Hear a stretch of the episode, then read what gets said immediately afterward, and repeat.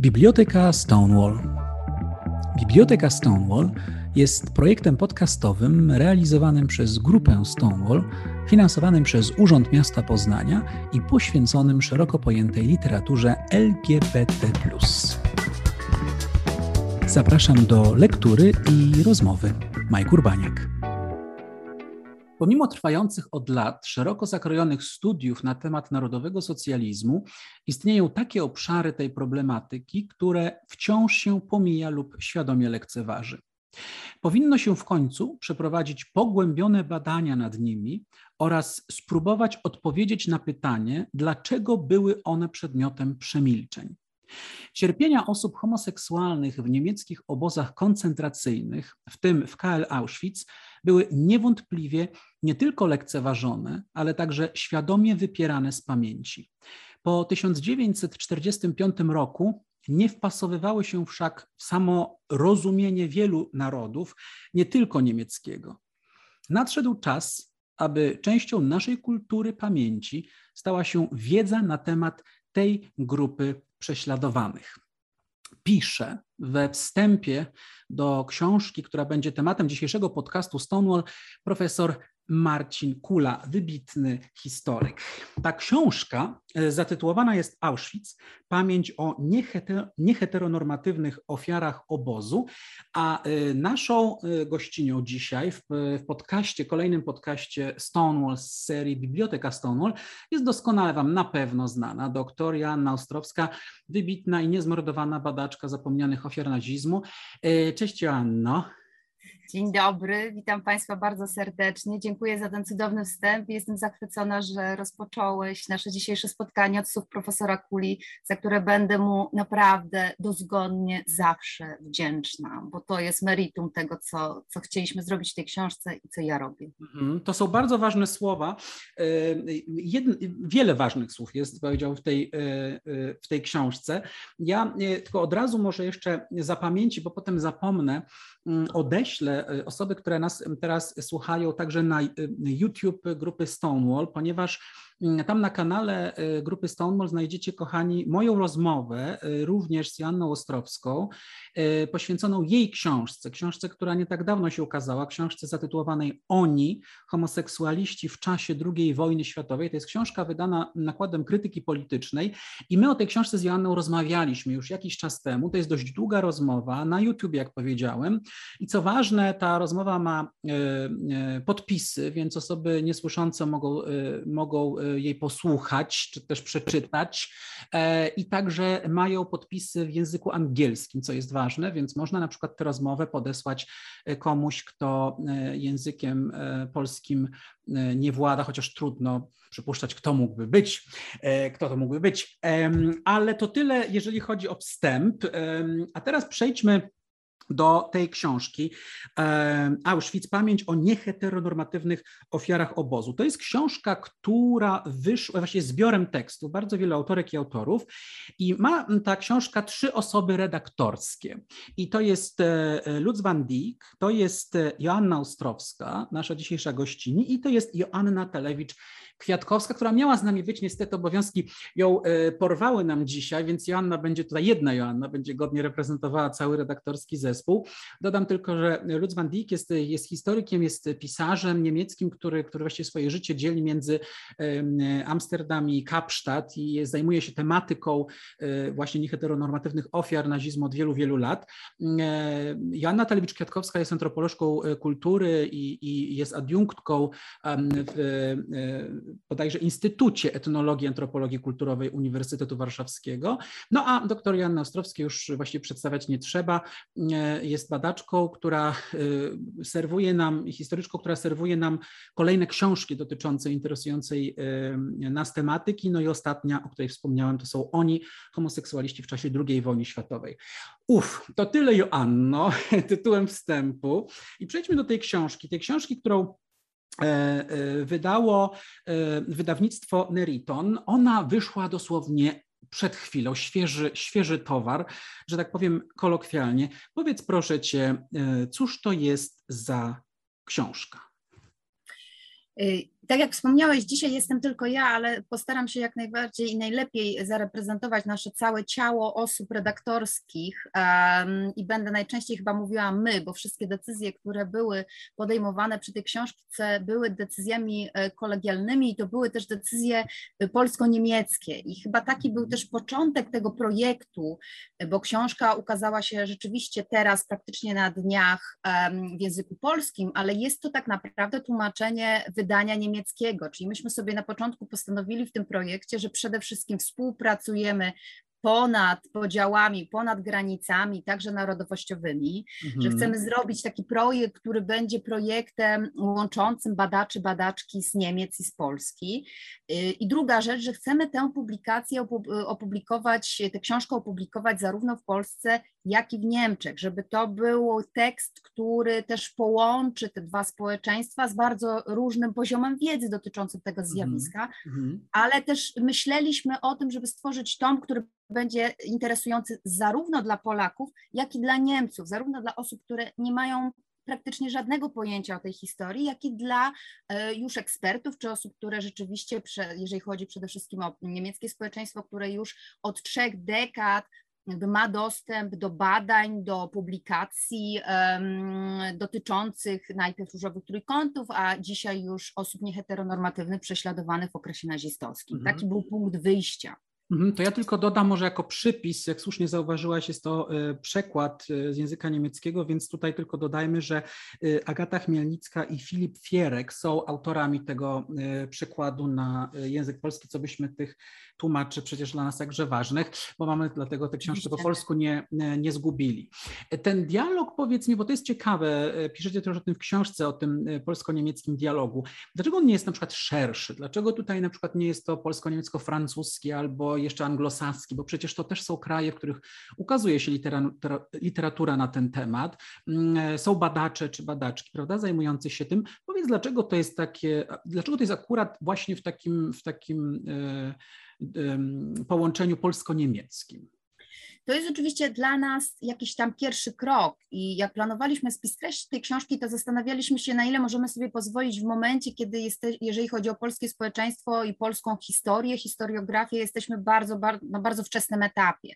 Więc stwierdziliśmy, że po pierwsze mamy taką nadzieję, że ta książka otworzy pewną drogę do tego, żeby ta współpraca nadal funkcjonowała, że włączy też na przykład e, instytucje zajmujące się pamięcią zbiorową w Polsce, na przykład muzea, które znajdują się w Polsce w dawnych e, obozach koncentracyjnych, żeby ten e, tę współpracę międzynarodową poszerzać. I taką jaskółką, tak to nazwijmy, e, i obietnicą na przyszłość, że to nie jest skończony projekt, jest między innymi tekst profesora Berenbauma, który tak naprawdę rozpoczyna cały, całą, cały cykl tekstów w tej książce, od którego zaczyna się część pierwsza. E, profesor Berenbaum był i funkcjonował przez ogromny, duży, duży czas, ogromną ilość czasu, funkcjonował jako osoba decydująca o tym, co dzieje się w Muzeum Holokaustu w Waszyngtonie. I on był też taką, takim profesorem, który na przełomie lat 80. i 90. brał udział w tych pierwszych dyskusjach, dyskusjach dotyczących tego, żeby włączyć mm, do dyskursu inne grupy zapomnianych ofiar nazizmu, czyli taka osoba symbol, ale właśnie mhm. też za oceanu, czyli z tego bardziej anglosaskiego anglosaskiego miejsca, anglosaskiej tradycji dotyczącej tych badań. Stąd jakby, tak jak powiedziałam, nasza, mm, nasz pomysł na sam początek to było rzeczywiście rozpoczęcie pełnej, pewnej serii, mamy nadzieję też, że ta książka e, rozpocznie i też wpłynie na to, żeby młodsi badacze, szczególnie w Polsce, zaczęli zajmować się tym tematem i stanowili większą przeciwwagę dla tego, co się dzieje poza granicami Polski, bo szczerze powiedziawszy, najtrudniej było nam mm, znaleźć polskich autorów, którzy mogliby tutaj stanowić jakiś kontrapunkt, rozpocząć dyskusję, e, być też częścią tego projektu. I to jest jeden z takich, e, myślę, ważniejszych, um, ważniejszych rzeczy, które chcieliśmy w tej, w tej książce e, również zapisać i pokazać, że, to, że jeżeli chodzi o polski, um, polski dyskurs i polską historiografię, jesteśmy naprawdę na bardzo, bardzo wstępnym etapie. Mhm. No właśnie, jesteśmy na tym wstępnym etapie. Właściwie mam takie poczucie jednak głównie ze sprawą y, Twoich badań. Oczywiście, że to nie jest tak, że to, jest, to nigdy nie jest tak, że to jest jedna osoba, ale jednak mam y, wrażenie graniczące z pewnością, czytając y, literaturę, książki ukazujące się w Polsce na ten temat, że jednak powiedziałbym, jesteś niemalże monopolistką w tej materii. I oczywiście można się cieszyć z postawy monopolistycznej. Myślę, że wielu, którzy posiadających taką postawę się z tego cieszy. To jest też z punktu widzenia pewnie takiej osoby wygodne, ale z drugiej rozumiem paradoksalnie jest coś w tym też y, nie, bezbrzeżnie smutnego. To znaczy, bo pokazuje, że właściwie nikt inny albo prawie nikt inny y, tą tematyką się nie interesuje i y, nie, nie zajmuje. Czy ty, ty, właściwie masz takie ambiwalentne uczucia w, w, te, w, tej materii, też w stosunku do tego, co powiedziałeś o tym, że trudno jest znaleźć osoby w Polsce, że ty właściwie tak zdominowałeś niejako dość naturalnie, interesując się tym, pisząc, badając ten temat. Masz takie ambiwalentne uczucia też w związku z tym? Jak najbardziej. Tutaj w sumie moglibyśmy zakończyć na Twoim pytaniu. To znaczy, dokładnie to jest tak, że z jednej strony jest to bardzo wygodna postawa, ale ja, ja się nie czuję w tym garniturze jest, za każdym razem i codziennie jakoś e, perfekcyjnie. E, I stąd też jakby moje zaangażowanie w, w tę książkę i jakby mm, odpowiedź, bo tak naprawdę mm, jest to ciało, o którym mówimy redaktorskie, są te trzy osoby, ja, Joanna i Lutz, ale tu, żeby oddać honor, Lutz był taką osobą, która rzeczywiście takim, mm, dała taki impuls do tego, żeby ta niemiecka wersja wyszła, żebyśmy się zebrali, żebyśmy spróbowali zrobić w tym trudnym, również w Polsce momencie, jeżeli chodzi o tego typu badania, żebyśmy spróbowali zrobić taki wspólny polsko-niemiecki projekt, który też miał zadziałać na takiej zasadzie, żebym e, dla mnie, jako dla badaczki z Polski, też dla Joanny, żeby to była taka okazja do poznania innych badaczy, do wymiany swoich własnych doświadczeń, do, no mówiąc najprościej tym dzisiejszym językiem, do sieciowania się, do mm -hmm. znalezienia jakiegoś kontrapunktu, którego mnie często brakuje, tak, bo ja się oczywiście bardzo cieszę, e, że jest Piotrek Chruścielski z Muzeum Stutthof, mm -hmm. który naprawdę przy, jesteśmy w kontakcie, E, konsultujemy swoje rzeczy, trzymam mocno kciuki, bo on jest na ostatnim etapie obrony swojego doktoratu, kończenia i obr następnie obrony swojego doktoratu, ale rzeczywiście każdy z nas chciałby, żeby, każde z nas chciałoby, żeby to było więcej osób, które mogłyby tutaj jakkolwiek wejść w to gremium dysku, dyskusji i jakiegoś takiego e, posuwania tych tematów do przodu. Stąd mhm. ta moja uwaga we wcześniejszej odpowiedzi, że mam nadzieję, że też i wszyscy mamy nadzieję, że tak książka też y, pokaże wielu młodym badaczom i badaczkom, że to jest naprawdę początek, że jest jeszcze wiele wątków, które można zrobić na każdym etapie swojej edukacji akademickiej. Mówię o licencjatach, magistra, magisterkach i następnie o pracach doktorskich, mm -hmm. że można, trzeba i nawet ze względu, bez względu na to, co dzieje się w Polsce, mm, jest dużo przyjaciół poza Polską, którzy wesprą te badania, tak jak wspierali mnie od samego początku mojej drogi. Mhm. Choć czas, rozumiem, y, y, ku temu nie jest w Polsce najlepszy, chociaż właściwie można powiedzieć, że czas nigdy nie był w Polsce y, najlepszy w tej materii. Zresztą sami piszecie o tym, ja pozwolę sobie przeczytać ten e, fragment, mm, nie podzielamy stanowiska pewnej grupy historyków, historyczek, ignorujących w badaniach cierpienie homoseksualnych więźniów w czasach II wojny światowej, a w Polsce tych badaczy, badaczek, którzy, które nie zajmowali, nie zajmowały się historią tej grupy w przekonaniu, iż ofiary paragrafu 175 były z pochodzenia Niemcami. Także Polaków oraz mężczyzn innych narodowości sądzono i karano na mocy tego przepisu. Nie tylko w sytuacji, sytuacji, w której dochodziło do relacji intymnej między Polakiem i Niemcem, ale również jeśli polskim oskarżonym udowodniono tak zwany nierząd wbrew naturze z rodakami. Większość z nich wysyłano do aresztów, więzień, a ostatecznie do obozów koncentracyjnych. W niektórych częściach dzisiejszej Polski przed wojną, a w jej, cza e, w jej czasie i po niej, Kategoria narodowości była płynna, niezależna od granic, często sprzeczna z odczuciami, odczuciami samych zainteresowanych. Bez względu na przynależność państwową prześladowanie mniejszości seksualnych w Niemczech i w Polsce nie zakończyło się w 1945 roku.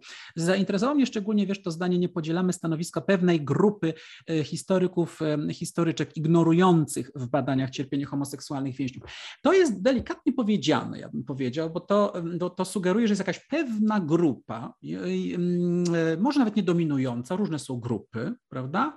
E, również wśród historyków. Ja mam takie poczucie graniczące znowuż z pewnością, że jest to przytłaczająca większość historyków, którzy, i history, historyczek, którzy, które właściwie ignorują czy ignorowali ten temat. Czy to nie jest aby właśnie ten przypadek? Jak najbardziej i też wiesz, ja cenię sobie tę współpracę przy tej książce też dlatego, że jak nawiązując jeszcze do poprzedniego pytania, że pewne rzeczy jakby ustalaliśmy wspólnie, więc na przykład wydźwięk tego fragmentu jest pewno, e, pewnym kompromisem, prawda? E, mhm. Natomiast oczywiście jakby z mojej perspektywy, jeśli ja mówię, jest to oczywiście sprawa jest jasna, to znaczy jest to e, przeważająca grupa polskich badaczy, którzy po prostu omijali ten temat. I teraz pytanie, czy rzeczywiście słowo ignoruje ignorujących jest najlepszym wyborem, natomiast myślę, że tutaj nie ma się na, nad czym zastanawiać. Fakty mówią same za, za, siebie, to znaczy, wiesz, no pierwsza książka, która w ogóle w jakikolwiek sposób w całości dotykała mm, spraw związanych z paragrafem 175 w języku polskim, ukazała się w 2016 roku. E, I od tego momentu ukazało się kilka innych. Um, I jest to, mówię o książce oczywiście Heinza Hegera, Mężczyźnie z różowym trójkątem, która jest świadectwem, która w Polsce, i zawsze rzadko operuję na liczbach, ale w tym przypadku sobie pozwolę, e, która w Polsce wyszła praktycznie pół wieku po premierze. No mhm. więc jakby mhm. to są fakty, którymi, którym zaprzeczyć trudno, że te tematy były omijane. Ja pamiętam ze swojego doświadczenia mm, rzeczywiście rozmowy na temat tematów związanych z y, seksualnością w okresie II wojny światowej w trakcie różnych seminariów na polskich uniwersytetach. I bardzo często takim pojawiającym się argumentem, który funkcjonował w momencie, kiedy mówiłam o tabu, o stygmie, o omijaniu pewnych tematów, o ignorowaniu pewnych tematów, to ta mm, tradycyjna odpowiedź brzmiała, że powinna Pani zrozumieć, że nas to po prostu nigdy nie interesowało. I myślę, że oprócz tego, że jest to brutalna odpowiedź, ale jak najbardziej prawdziwa i dość uczciwa. Szczera, szczera od serca. Szczera od serca i uczciwa. Ale jest e, różnica, przepraszam, że wejdę Ci w słowo, ale jest różnica między nieinteresowa- niezainteresowaniem jakąś tematyką, a fałszowaniem historii. To jest zasadnicza różnica, prawda? Bo możesz być historyczką, która się nie interesuje jakąś tematyką, badając na przykład II wojnę światową czy, y, czy zagładę, możesz się w ogóle nie interesować zagładą Roma Sinti, do których jeszcze wrócimy. Możesz się nie interesować, proszę bardzo. No ale nie możesz, prawda, nie wiem, w obozie koncentracyjnym Auschwitz-Birkenau jakby pominąć tej grupy więźniów, którzy byli tam mordowani. Więc w tym sensie no jednak zasadnicza jest różnica między, między nieinteresowaniem się, a wiesz, a, mm, no, omijaniem, a tematu. omijaniem tematu, co de facto sprowadza się do fałszowania historii, no bo czym innym jest to? To jest wykrzywiony, tak. fałszywy obraz. Wówczas. Tak, ten obraz jest wykrzywiony i, i to rzeczywiście jakby był jeden z wątków, który ja też poruszałam już jako ja e, w e, onych, w książce, o której wspomniałeś. E, zresztą cała książka jest zbudowana na takiej linii właśnie e, próby zastanowienia się, co spowodowało, co wpłynęło na to, że, że podjęto pewne decyzje, czyli że e, łatwiej było uwierzyć w stereotypy i w klisze i w pewien właśnie zafałszowany obraz, o którym mówisz, e, niż po prostu wykonać podstawową pracę badawczą. Z czego to wynikało? Oczywiście odpowiedź jest bardzo prosta. Z jednej strony jest homofobia, z drugiej strony jest ten brak zainteresowania, o którym wspominaliśmy, który jest bardzo wygodnym, mało odpowiedzialnym stanowiskiem, ale myślę, że pozwalał wielu osobom spokojnie spać. No i dochodzi do tego oczywiście jeszcze y, jedna kwestia, którą ja opisuję mm, poprzez tak zwane trzy przesłanki, to znaczy, że łatwo było powiedzieć, że nie interesujemy się tym tematem, bo to byli Niemcy, bo było ich stosunkowo niewielu i byli to najczęściej um, przestępcy seksualni, predatorzy seksualni, którzy wykorzystywali seksualnie małoletnich chłopców. Z tych trzech przesłanek stworzono stanowisko, e, które jakby zwalniało z odpowiedzialności. Myślę, że to jest najlepsze określenie. Zwalniało z odpowiedzialności zajmowania się tym tematem i pozwalało jakby przyjąć bardzo gładko tę wykra wykreowaną, fałszywą wersję, która tak naprawdę w tych trzech przesłankach się zamyka.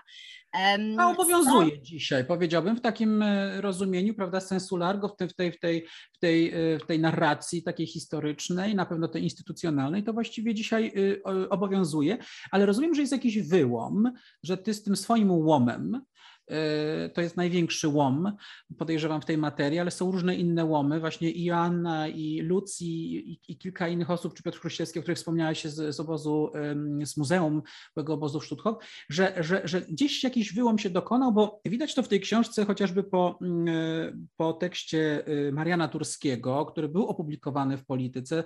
Marian Turski dla osób niez, niezorientowanych to jest były więzień Auschwitz, y, y, człowiek, który przeżył Holokaust, który jest od bodaj pół wieku szefem działu historycznego tygodnika Polityka. E, jest e, członkiem bardzo wielu e, gremiów.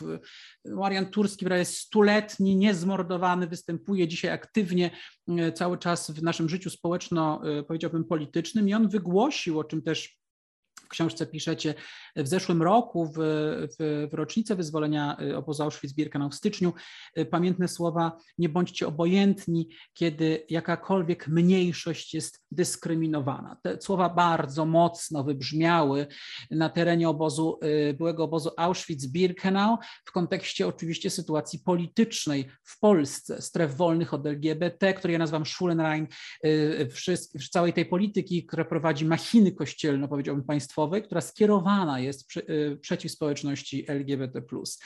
E, rozumiem, że, że, że i, i Marian Turski w tym tekście pisze, że właściwie trochę przyznaje się do, do, do, winy, trochę przyznaje się do tego, czym ty mówisz, w tym znaczeniu, że zrozumiał właściwie po latach, że sam jako więzień, y, były więzień Auschwitz, też człowiek, który przeżył zagładę, że sam tak postrzegał również te różowe trójkąty w obozie, że my więźniowie inni, pisze, prawda, Marian Turski, właściwie też patrzyliśmy na nich przez to, przez, przez, przez w tym krzym zwierciadle ich e, oglądaliśmy. Profesor Marcin Kula e, tutaj w tym tekście, który przytoczyłem, Nestor przecież, prawda, historyków mhm. polskich, również mówi jakby dość. Więc w tym sensie, wiesz, mam takie poczucie po lekturze tej książki i tych, tych, tych tekstach, tych osobach, które tutaj są wspomnianych, chociażby, że, że coś jakby drgnęło rzeczywiście. To znaczy, że jeżeli takie postaci jak profesor Marcin Kulacz, jak Marian Turski yy, yy, no, podnoszą ten problem i, i autorefleksji poddają ten temat, no to, no to jest to coś bardzo ważnego. Tak, i, i, ja się z tego bardzo cieszę. To znaczy, że y, wspomniałeś o, o tym, że to jest jakiś wyłom. On czy to czy ta ściana, ten beton, bo ja najczęściej używam tej metafory, on pęka bardzo, bardzo powoli, ale te rysy są już y, mocno widoczne. Jeszcze wspomnę o dwóch rzeczach, których jakby w książce nie widać na pierwszy rzut oka, bo te recenzje naukowe nie są opublikowane, ale książka Auschwitz, pamięć o nieheteronormatywnych ofiarach obozu była recenzowana przez pana profesora Jacka Chrobaczyńskiego, historyka i przez e, profesor e, Małgorzatę Radkiewicz. Obie te recenzje są naprawdę bardzo, bardzo pozytywne i to są takie mhm. recenzje, które właśnie wpisują się w ten nurt, o którym mówisz, szczególnie recenzja profesora Chrobaczyńskiego, która jest jakby tak mocno też otwierająca, pokazująca, że pewne rzeczy zostały zaniedbane, bo mówimy tak naprawdę o zaniedbaniach na polu historiografii polskiej w tej materii. W ogóle tak naprawdę nie tylko jeżeli chodzi o okres II wojny światowej. Więc tutaj są kolejne głosy. Profesor Leociak e, też bardzo entuzjastycznie e, tutaj jakby wypowiada się na temat tej pracy. Także rzeczywiście jakby punkt po punkcie e, ten, ta betonowa zapora zaczyna pękać i to się powoli zmienia. Pytanie, co dalej. Natomiast jeżeli chodzi o Mariana Turskiego, to to rzeczywiście dla mnie chyba, jak sobie wyobrażam, że za 10-15 lat będę wspominać ten rok 2000 20, 2021, to to był chyba rzeczywiście taki przełomowy moment, to znaczy e, w momencie, kiedy Joanna Talewicz-Kwiatkowska, bo tak naprawdę to dzięki niej mamy ten tekst e, Turskiego, odezwała się e, do pana Mariana Turskiego i jakby poprosiła go o to, żeby, mhm. czy byłby czy w stanie, czy chciałby napisać nam to w słowa wstępne, które jakby rzeczywiście, tak jak mówisz, otworzy wiele drzwi. To jest, to, mhm. to jest bardzo prosty układ. To jest świadek, który mówi tak mocne słowa, o których wspomniałeś. I świadek, wielkie autory ktoś, też, no przynajmniej dla, dla tak. części tak. społeczeństwa. No Dokładnie. Bo... Mhm. I ktoś, kto był tam, kto świadkuje cały czas swoim mhm. życiem tym, co mówi, świadkuje. To się niedługo skończy, ten etap się też już niedługo skończy. Zresztą y, drugo, drugie słowo wstępne napisała Ester Bejerano i w momencie, kiedy niemieckie wydanie zostało wypuszczone, zostało opublikowane. Ester jeszcze żyła. Widziała książkę, przeczytała ją w momencie, kiedy kończyliśmy redakcję polskiego wydania, Ester zmarła, więc też widzimy, to jest coś... Bo biologia co... jest nieubłagana, wiemy, nieubłagana. prawda, że już Stąd... właściwie to jest ostatnie, można powiedzieć, takie tchnienia i świadectwa osób, które tej machinie zagłady były poddane, po prostu już nie będziemy za chwilę właściwie już mieć. Będziemy mieli tylko to, co zdążyły powiedzieć, y, co zdążyły napisać, prawda? Mhm. Więc jakby wiesz, z tej perspektywy, nawet jak wracam do swoich badań, e, to też dla mnie takim pierwszym impulsem było właśnie, była właśnie próba poszukiwania innych głosów, głosów świadków i świadkiń, którzy przedstawiali moich bohaterów, moje bohaterki troszeczkę inaczej. I Marian Turski dzisiaj poprzez ten tekst, w momencie, kiedy się zdecydował, że on będzie opublikowany w niemieckim wydaniu, no jakby to jest dla nas Rubikon. Mhm. E, I myślę, że też dla wielu osób z instytucji zajmujących się w Polsce mm, pamięcią zbiorową, e, myślę, że to też jest taki klucz, który mam nadzieję otworzy mm, wiele drzwi, pokaże, że wszelkie lęki, bo na poziomie lęku w tym momencie też y, rozmawiamy, że wszelkie lęki dotyczące tego, żeby zajmować się te, tą historią są już naprawdę um, czymś, y, nie chcę użyć słowa haniebny, bo zbyt często go ostatnio um, używamy, eksploatujemy, ale są czymś naprawdę już nie na miejscu, że to dość, o którym wspomniałeś, o którym pisze um, profesor Kula, E, to jest naprawdę już ten ostatni etap, kiedy trzeba dobudowywać to, czego nie zrobiono w latach 90. i po roku 2000, że ta zmarnowana szansa już mhm. jest nie do wycofania. Natomiast no, trzeba robić wszystko, żeby, żeby tę historię przybliżyć na tyle, na ile udało się ją do tego momentu odtworzyć. No ja uważam, że to jest haniebne. E, I będę tego Bardzo słowa... dziękuję Ci, że Ty to powiedziałeś, a nie ja. ja będę jednak tego słowa e, używał, bo ono po prostu moim zdaniem znakomicie oddaje stosunek wielu instytucji zajmujących się tą pamięcią w Polsce do tej tematyki. No szczególnie uważam za absolutnie haniebne jest e, w ogóle stanowisko w tej sprawie, najważniejszej z tych instytucji, czyli Państwowego Obozu Auschwitz-Birkenau. To jest po prostu haniebne. Haniebne, co się w tej sprawie dzieje i też w przyszłości najbliższej przynajmniej niewiele się w tej sprawie zmieni, bo widzimy, wszyscy widzieliśmy, jak wygląda nowa rada. y, Muzeum Auschwitz-Birkenau, prawda, z Beatą Szydło, wybitną znawczynią zagłady i historii, więc no, jeżeli dyrektor tego y, tej, tego muzeum na to w ogóle pozwala, firmuje to swoją twarzą i tak dalej, to już jest jego sprawa. Dobrze, zostawmy. Ale poczekaj, tak? jeszcze jedno, pozwolisz no, mi, że jeszcze jedno proszę. zdanie, bo, bo, bo, rzeczywiście jakby zacząłeś ten wątek, który jest zawsze dla mnie bardzo ciekawy, ja to też obserwuję od, przecież od wielu lat, temu poświęciłam też fragment w Onych, dość spory, ale y, żeby, żeby zakończyć tak, że wyciągamy jednak rękę, to mhm. powiem kompletnie bez ironii, że naprawdę jeżeli chodzi też o tę instytucję, o której wspomniałeś, czyli o Muzeum, Państwowym Muzeum Auschwitz-Birkenau, jak i również inne muzea, e, to jest z naszej strony, jako tego ciała redaktorskiego, ale mhm. też naszych wszystkich autorów. Ta książka jest, mówię to już drugi raz publicznie, jest pewnym zaproszeniem do współpracy, pewnym zaproszeniem do tego, żeby wreszcie rozpocząć te badania, żeby tą, tę haniebną sytuację, o której wspomniałeś, zakończyć. I tak to traktuję i mamy nadzieję, e, że ta książka, która jest bardzo krótko na rynku, nie tylko trafi do mm, ciała zajmującego się badaniami naukowymi w e, Państwowym Muzeum, ale do wszystkich przewodników i że rzeczywiście rozpocznie się jakiś dialog, który skończy się konkretnym działaniem, na poziomie edukacji to jest raz, ale też na poziomie czysto wystawienniczym, to znaczy, że osoby, które będą przyjeżdżały do muzeów w Polsce, będą mogły też otrzymać jakąś wizję tej części historii, jakąś e, opowieść o tych ludziach, o tych bohaterach i bohaterkach, o których jest napisana ta książka. No ja tego absolutnie Wam życzę i cieszę się z tej wyciągniętej ręki, aczkolwiek no nie wiem, kto miałby ją teraz wyciągać, no nie wiem, czy to będzie rączka Beaty Szydło, e, innego komisarza politycznego, ale dobrze, no to są moje złośliwości, powiedzmy, że ja mam taki stosunek do tej sytuacji, Ty masz inny, no i bardzo dobrze zresztą. E, i a jednakowoż uważam, że, to na, że, że, że, że ta druga strona, powiedziałbym, tę rękę być może rzeczywiście również wyciągnie będzie chciała coś wspólnie zrobić, ale na pewno nie zrobi tego teraz. E, co do tego nie mam absolutnie żadnej wątpliwości. Janno, powiedz, książka zatytułowana jest Auschwitz, pamięć o nieheteronormatywnych ofiarach obozu. Tymczasem my wiemy głównie o homoseksualnych ofiarach. I to jest ten termin, który się pojawia, tego dotyczy paragraf 175, tak. e, e, mm, więc mamy ten nacisk na homoseksualne osoby i głównie byli to mężczyźni. To była, czyli krótko mówiąc, powiedzielibyśmy, że dominowała tutaj wśród tych ofiar, dominowali geje. I teraz dlaczego ten podtytuł ma słowo nieheteronormatywnych, bo to już jest szersza kategoria, yy, prawda, powiedziałbym queerowa właściwie, pod którą podlegają nami osoby niebinarne, osoby na przykład transpłciowe, osoby biseksualne i tak dalej. Czy, czy, czy, to jest, czy to jest kwestia pewnego rodzaju politycznej poprawności, czy jednak jest yy, yy, uzasadnienie znaczące mm, dla użycia tego, a nie innego słowa. Oczywiście pytam trochę jako adwokat diabła, bo ja domyślam się tej odpowiedzi, zresztą ona jest w książce, ale chciałbym, żeby to wybrzmiało jednak, bo to jest ważne. Ktoś tak. mógł zapytać, dlaczego wy piszecie o nieheteronormatywnych, prawda, skoro my wiemy, że to tak. byli homoseksualni, właściwie głównie mężczyźni, więc tak. wytłumaczcie proszę z tego podtytułu. E, tak, dzięki Ci bardzo za to pytanie, bo też gdzieś miałam z tyłu głowy, że, że pewnie moje ciało redaktorskie by, y, by mnie skróciło tę głowę, gdybym nie nawiązała do, tego, mm, e, do tej decyzji, bo to też było jeden z tematów naszych dyskusji, e, zarówno przy wersji mm, niemieckiej, jak i przy wersji polskiej. I też tak dobieraliśmy teksty, jeśli chodzi o spis treści.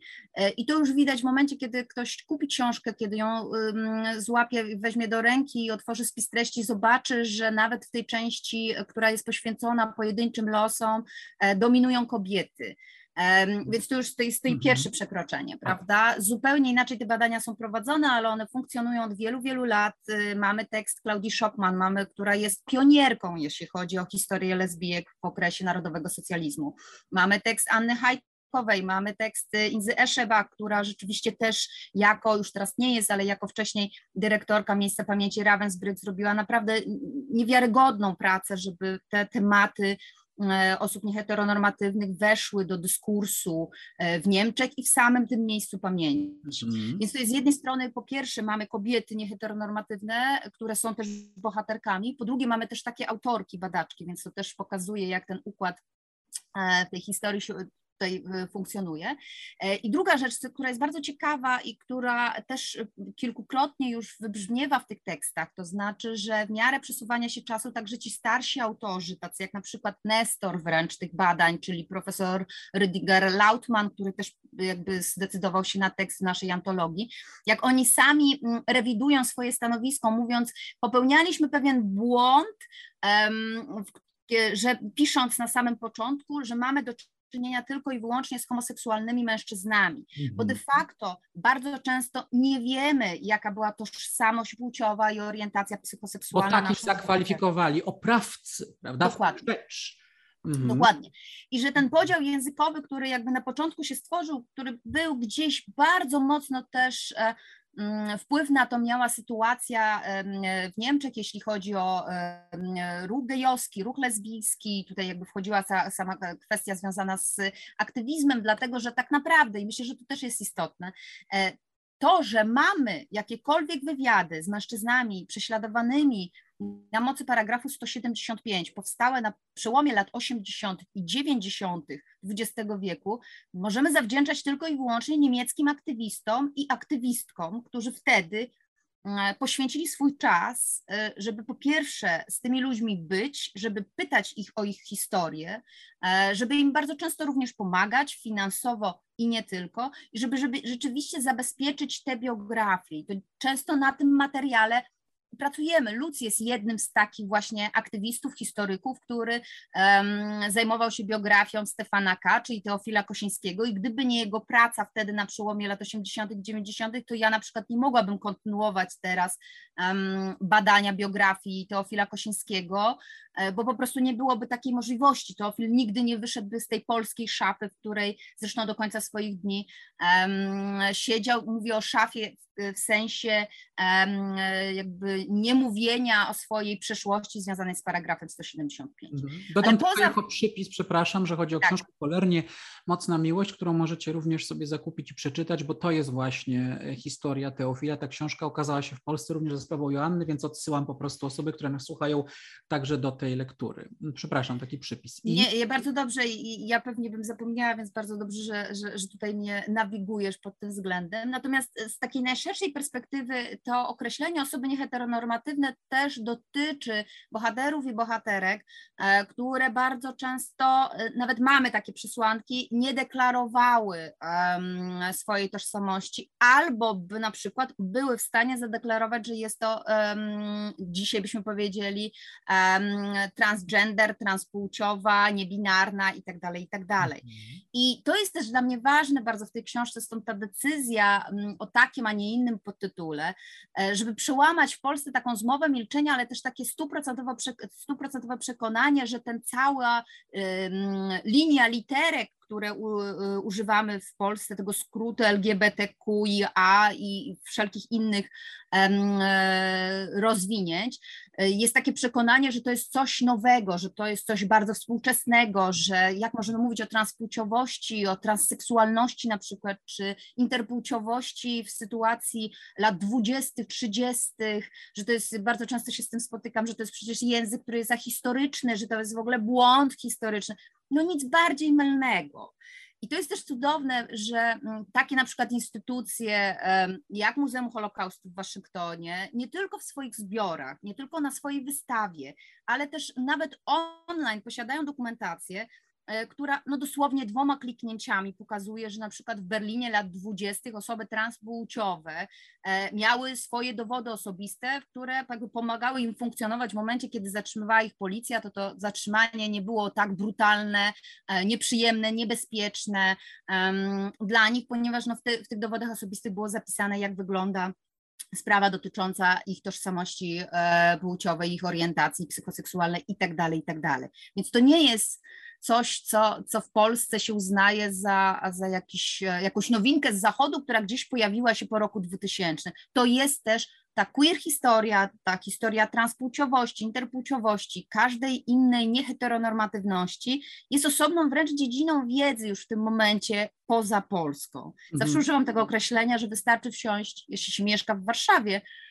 to wystarczy, w każdym innym mieście również, wsiąść w pociąg z Warszawy do Berlina, i w ciągu 6,5 godziny, 6 godzin, zależy od spóźnienia, e, znajdujemy się w zupełnie innej rzeczywistości, w której naprawdę wystarczy wejść do pierwszej lepszej e, księgarni i złapać książki, nawet nie książkę, o mhm. wszystkich mhm. tych wątkach, które poruszyłam, a to jest dopiero początek, bo mogłabym na to pytanie tak naprawdę odpowiadać mhm. przez całe nasze dzisiejsze spotkanie. Ale u nas już też, właśnie jak się okazuje, możemy zacząć łapać. To znaczy też tak sobie myślę, bo też zerkam na swoją własną półkę w tej materii, o której mówimy, no i jednak, no wiesz, mamy tutaj progres y, bez wątpienia, bo ta półeczka się zaczyna wypełniać, prawda? 10 lat temu Jasne. były na niej tylko i wyłącznie właściwie w moim przypadku anglojęzyczne y, książki, prawda? Natomiast y, no już od, od tych kilku lat do dzisiaj właściwie mamy także jedna, jakaś jedna, dwie pozycje nam wpadają, więc niedługo już może ta, ta twoja opowieść, którą zresztą od dawna, bo znam tę opowieść, opowiadasz o, te, o tym, że można pojechać do Berlina i do pierwszej lepszych tak już będzie jakieś 15 lat. No właśnie, mam takie poczucie, że może już będziesz musiała przestać opowiadać te historie. Bardzo bo... chętnie, to będzie największa nagroda, naprawdę. Właśnie, bo być, bo być może już niedługo, e, za chwilkę już będzie tak, że można wejść też do porządnej księgarni w Polsce i rzeczywiście taką, może nie półkę, ale półeczkę e, z, z książkami w tej tematyce e, odnaleźć. Joanna, Auschwitz, pamięć o nieheteronormatywnych ofiarach obozu, to właściwie jest trochę takie, powiedziałbym, kompendium dla polskich czytelników, bo to jest zbiór tekstów, niedługich tekstów, prawda, chyba liczących kilka, kilkanaście stron na bardzo różne tematy, taka właściwie mozaika, bo mamy teksty o y, przemilczaniu ofiar, właściwie skąd się ono wzięło, jak wyglądało po wojnie, prawda? Mamy o hierarchizacji ofiar, prawda? My ważniejsi, ci są mniej ważni, to o czym też już mówiłaś. Mamy o rodzajach upamiętniania y, y, ofiar teksty, jak to wyglądało w Niemczech, jak to wyglądało na Zachodzie, jak to nie wygląda w Polsce.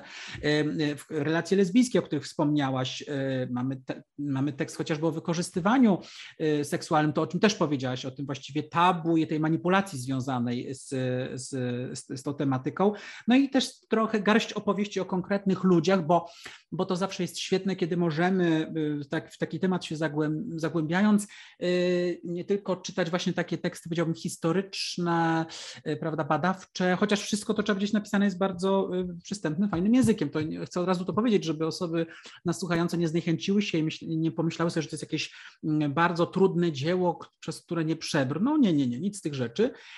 E, więc jest to właściwie, powiedziałbym, takie, wiesz, takie kompendium, które wydaje mi się, że, że każda osoba, nie tylko każda osoba LGBT chcąca poznać naszą historię osób LGBT+, ale, ale też osoby, które w ogóle zainteresowane są historią, zainteresowane są też w ogóle zagładą drugą wojną, ale też tym, co się właściwie dzieje dzisiaj, paradoksalnie, powinny po tę książkę sięgnąć. Jak najbardziej cieszę się, że, że to mówisz, bo taki był też jeden z naszych e, jakby wstępnych pomysłów. Ja, to, ja pamiętam dokładnie to spotkanie, to jest kwiecień 2019 roku, bo jakby działaliśmy naprawdę w tym pierwszym etapie wręcz powiedziałabym ekspresowo, bo spotkaliśmy się, Lud poznał Joannę, ja z Joanną znałam się wcześniej, ale Lud poznał Joannę e, naprawdę na tym spotkaniu w kwietniu 2019 roku. Książka w Niemczech ukazała się we wrześniu 2020 roku i naprawdę walczyliśmy o to, żeby polskie wydanie było równie równo rok później to się udało. Mhm. Praktycznie rzutem na taśmę, ale się udało.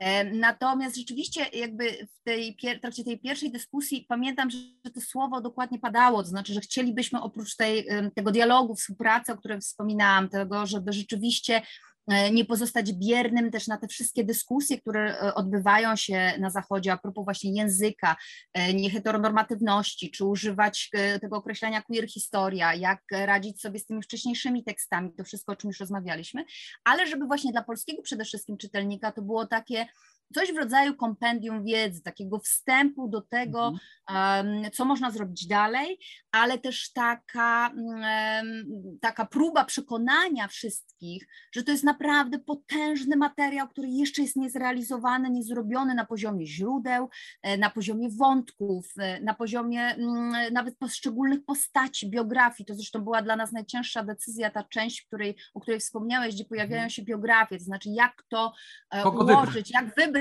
dokładnie, mhm. kogo wybrać, tak. Kto tutaj powinien się znaleźć, kogo powinniśmy opisać, kto powinien być tym bohaterem, tą bohaterką, czyja historia powinna tutaj być naświetlona. Stąd też jakby traktuję i będę chyba zawsze traktować tę książkę jako jakiś tam pierwszy krok. My się śmiejemy, że powinniśmy to wydawać w tomach, czyli Auschwitz 1, 2, 3 oczywiście. Może, takie, może tak to właśnie będzie. Mhm. Na, liczymy na to, choć i tutaj też chciałabym przy okazji tego naszego spotkania podziękować naszym grantodawcom. E, I też myślę, że to jest jakiś tam ważny, ważny argument też tej naszej dyskusji, bo książkę, e, to polskie wydanie e, zostało zasponsorowane tylko i wyłącznie przez niemieckie fundacje. Żadna z polskich instytucji nie wsparła mm, wydania tej książki, więc wracamy do tej ręki wyciągniętej. Dokładnie, wracając do ręki i do betonu i betonowej ściany, która tak. pęka, to tak jak mówię, to nawet nie jest otwór w tej ścianie to są na razie tylko rysy, ale naprawdę, no to też dla mnie jest kolejna taka cegiełka w tym przekonaniu, jednak, że są tematy, które nadal, bez względu na to, co się mówi w dyskursie publicznym, są blokowane. To znaczy też mm, no, nie było wsparcia finansowego. Dzięki e, Instytutowi Goethego udało się przetłumaczyć tę książkę, dzięki kolejnym kilku instytucjom, było ich pięć, mm, e, niemieckim udało się ją wydać, zredagować. I tutaj też to, co jest istotne i co chciałabym również zaznaczyć, że wszyscy nasi autorzy ofiarowali teksty do tej książki kompletnie za darmo. Mhm. To jest też, myślę, znak czasów, jeżeli chodzi o tę tematykę w Polsce. I to jest naprawdę taka mam nadzieję, taka cegiełka, która pokaże, że ta, owszem, w pierwszym etapie możemy tak pracować, ale w każdym następnym, w dalszy, przy dalszych publikacjach powinno to wyglądać zupełnie inaczej, także jeżeli chodzi o finansowanie badań naukowych na te tematy w Polsce. Mhm. No, biorąc pod uwagę, kto kieruje Ministerstwem Edukacji i Nauki. Nie wydaje mi się. To się e, nie wydaje. Powiedzmy jeszcze na koniec, e, e, proszę Cię o ważnej rzeczy, mianowicie, właściwie o której trochę Joanna, nam druga Joanna, czyli Joanna Talibicz-Kwiatkowska miała powiedzieć, a właściwie o tym mm, tekście też dotyczącym zagłady Romów i Sinti, który jest w tej książce, zatytułowany Najwyższy czas o zaangażowanie w upamiętnienie Romów i Sinti. To jest, mm, może to zdziwić kogoś, prawda? Ktoś sięgnie po tę mhm. książkę, mówimy o tej nieheteronormatywnych ofiarach, prawda? I raptem pojawiają nam się Romowie i Sinti. Grupa, która właściwie, można powiedzieć, chyba nie wiem, co ty na ten temat uważasz, ale równie zapomniana, wykluczona, wyklęta, przemilczana, niemalże jak właśnie osoby nieheteronormatywne. Mm, przez lata, o czym zresztą w tym tekście pisze y, Joanna, w, poza, poza tę narrację y, prawda, tworzoną po wojnie dotyczącą Holokaustu, wyrzucona, przecież E, te szacunki, którymi dzisiaj dysponujemy, kulejące, no ale te szacunki mówią, że około pół miliona Sinti i Roma zostało zamordowanych podczas II wojny światowej, czyli 70% całej europejskiej populacji tych dwóch grup.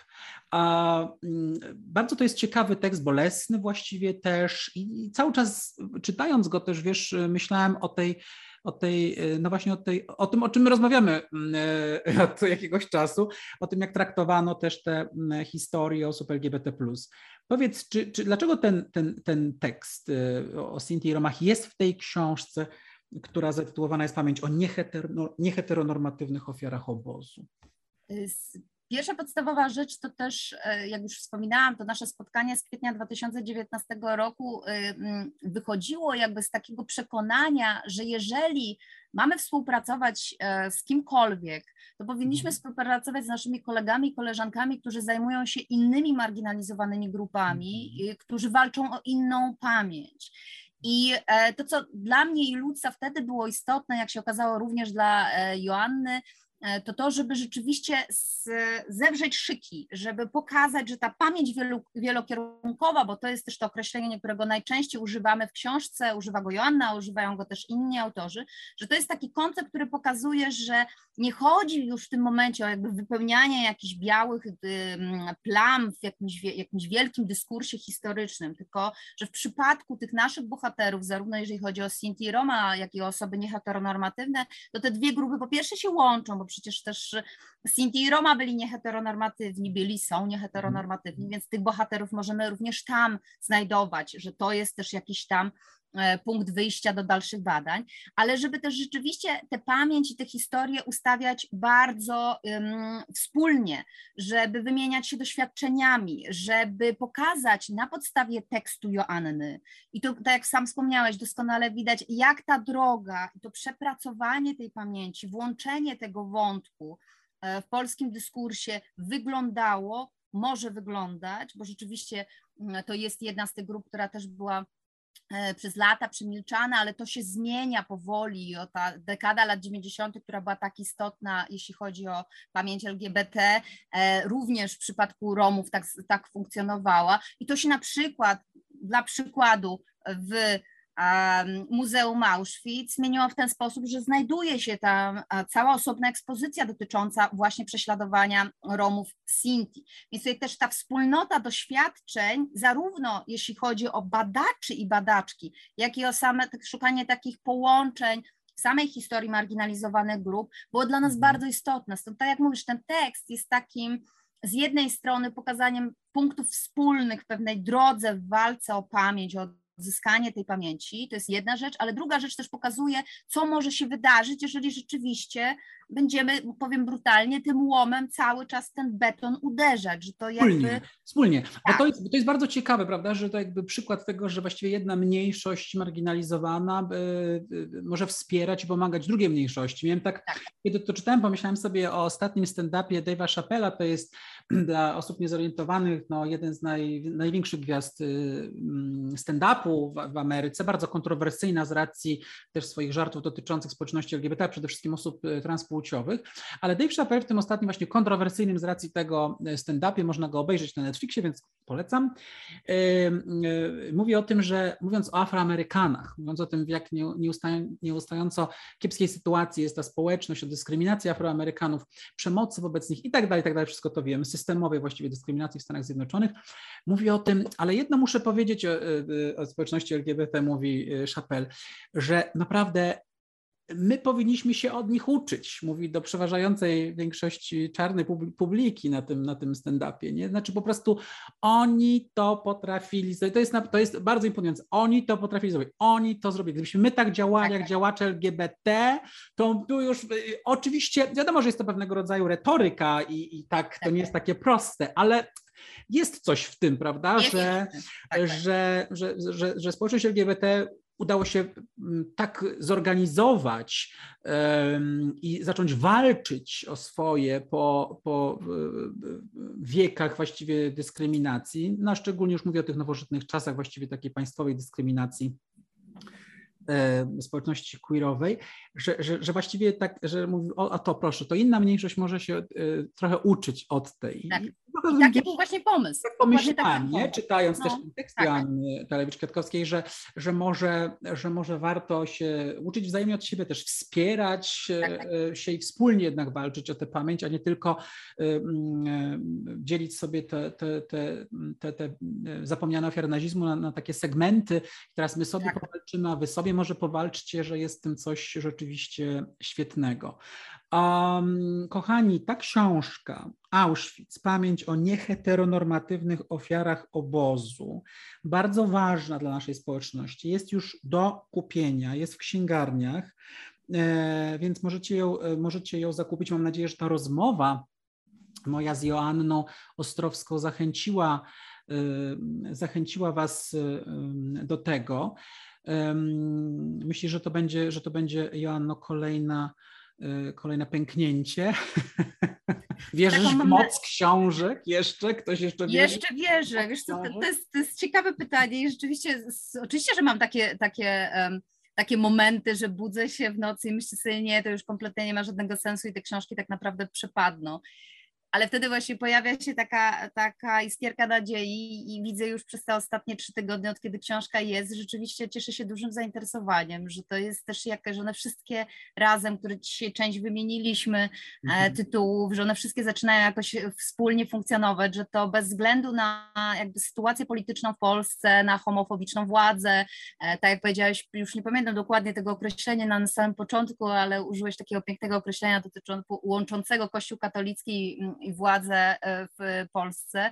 Więc bez względu na to, co się dzieje, że ten e, wirus, który my puszczamy, ja bez kozery mówię, że tutaj bez jakby strachu mówię, że, mm, e, że to tak wygląda, że ten wirus jakby działa, to znaczy, że, że ten betonowy, ta betonowa ściana pęka bardzo, bardzo powoli. Oczywiście, że chciałabym, żeby to było szybciej, ale mam taką nadzieję, że rzeczywiście ta książka, ponieważ też została wydana w wydawnictwie naukowym, jest recenzowaną publikacją, dotrze także na Polską Akademię, na polskie uniwersytety. Mhm. A moim największym szczęściem byłoby, gdyby wreszcie dotarła również na wydziały historyczne polskich uczelni. Na wydziałach kulturoznawczych, antropologicznych e, już jest ta tematyka. Mm. Ostatnio dowiedziałam się nawet, że tą tematyką zajmują się studenci i studentki na e, Akademii Sztuk Pięknych w Gdańsku. Czyli rzeczywiście wiesz, coś rusza, ale czekam jako historyczka, o, która obroniła doktorat na Uniwersytecie Jagiellońskim,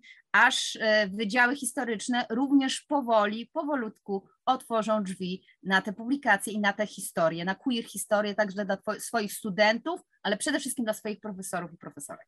no, jak wydziały historyczne polskich uniwersytetów otworzą się na tę tematykę, to będziemy już naprawdę mogli umrzeć.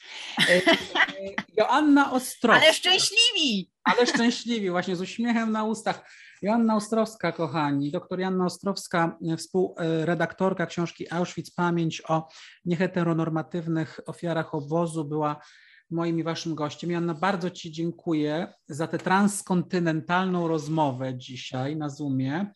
Dziękuję. Okazuje się, że światłowody pod oceanem działają. A Was, kochani, bardzo zachęcam do e, lektury tej książki, do zakupienia jej i do lektury, bo naprawdę mimo tego, że ona ma ten oczywiście potencjał naukowy, ten, o którym mówiliśmy, to naprawdę jest napisana bardzo przystępnym, e, zrozumiałym językiem i proszę się nie, nie, nie obawiać tego, że zakupicie sobie dzieło, które, z którym będziecie mieli problem w lekturze.